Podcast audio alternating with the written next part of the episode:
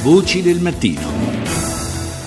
E voltiamo ancora una, una, volta pagina, cambiamo ancora una volta argomento e adesso io vi inviterei anche alla riflessione, soprattutto per chi ha dei figli, perché comunque la cronaca degli ultimi giorni ci ha raccontato di fatti legati a ragazzi molto giovani che finiscono intrappolati nella, nella rete, nel web, insomma, questa, questa enorme Uh, questa enorme galassia che comunque fagocita molti ragazzi, ragazzini, facendoli completamente cambiare, stravolgere il senso anche della vita e dell'esistenza. Io saluto subito il prossimo dei nostri ospiti, che è il professor Francesco Pira, che è un docente di comunicazione istituzionale, poi teoria e tecnica del linguaggio giornalistico all'Università di Messina. Professor Pira, buongiorno. Buongiorno, buongiorno. Intanto vorrei partire eh, con lei da un articolo che è comparso anche in questi giorni su um, alcuni giornali dove si parlava del ruolo dei genitori. E c'è una, una frase che, dice, eh, che dicono quasi tutti gli psichiatri, comunque coloro che studiano eh, quelli che sono i comportamenti eh, tra genitori e figli, dicono basta con i genitori che fanno gli amici dei figli perché i figli hanno bisogno di una guida, non hanno bisogno di un amico, gli amici, gli amici ce l'hanno e hanno la loro età, il genitore deve fare il genitore sono assolutamente d'accordo. È evaporato il concetto di adultità, cioè sono genitori che non riescono ad avere il tempo per incidere sui figli, perché spesso sono stanchi, perché sono frettolosi e quindi i, i, i, bambini, i ragazzi non trovano il caregiver e quindi una persona che in qualche modo li possa accudire, li possa far crescere. Eh, sono genitori tendenzialmente adultescenti, cioè sono sì. adulti che spesso fanno gli adolescenti, stiamo sì. parlando di genitori 40-50 anni, sì. e che molto spesso vengono definiti anche sociologicamente sociologicamente genitori spazzaneve, cioè genitori mm. che provvedono loro a risolvere i problemi dei figli si sostituiscono e quindi eh, i ragazzi crescono pieni di fragilità ed anche immaturi e poi l'aggressività è, è naturalmente figlia de, del, del, fatto che non si è maturi, del fatto che non si riesce quindi, a... Quindi in pratica c'è da rivoltare la frittata come si dice, cioè non sono i ragazzi a sbagliare, sono i 40-50 anni che sono i genitori ad essere eh, come dire, poco evoluti da un punto di vista genitoriale.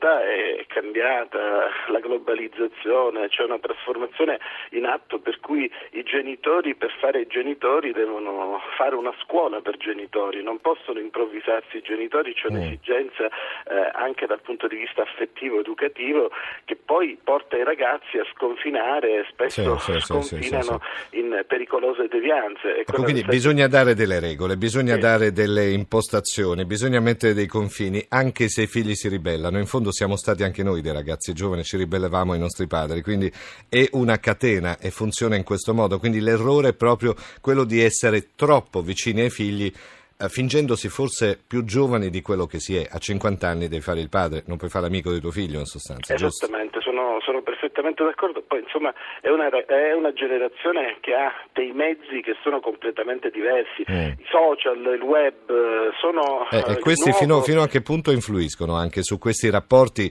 non solo sui ragazzi, ma anche sulla fascia d'età più alta?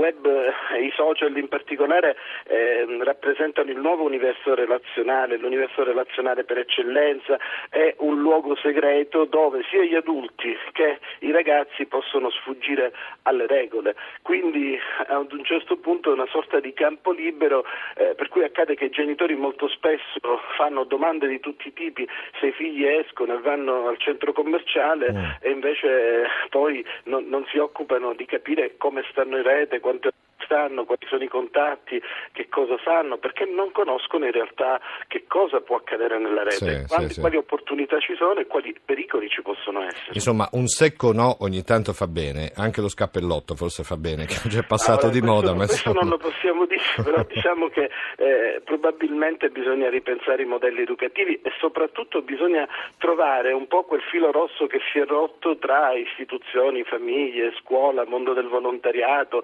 oratori che sono sempre più in crisi, quindi secondo me bisogna eh, affrontare il problema dal punto sì, di vista sì, sociale, sì, cioè non bisogna urlare quando c'è il caso di cyberbullismo e stiamo parlando di un caso dichiarato al giorno, Eh, quindi sì, significa che magari sono tanti di più e che molti non vengono denunciati con una forbice tra nord e sud, al sud si denunciano meno questi casi di, di cyberbullismo o di bullismo, stiamo parlando del fatto che anche i dati ci restituiscono una società in cui le femmine sono diventate delle bulle e che addirittura il 25% sono bulle e il 15% sono ragazze in gruppo che agiscono o contro ragazze o contro altri ragazzi o contro eh, ragazzi diversamente abili. Quindi è un quadro su cui non si può continuare a dire ah è successo questo caso, che vergogna, eh, i genitori devono essere amici dei figli. Penso che dobbiamo andare oltre la chiacchiera e cominciare ad agire e si può agire solo in un modo,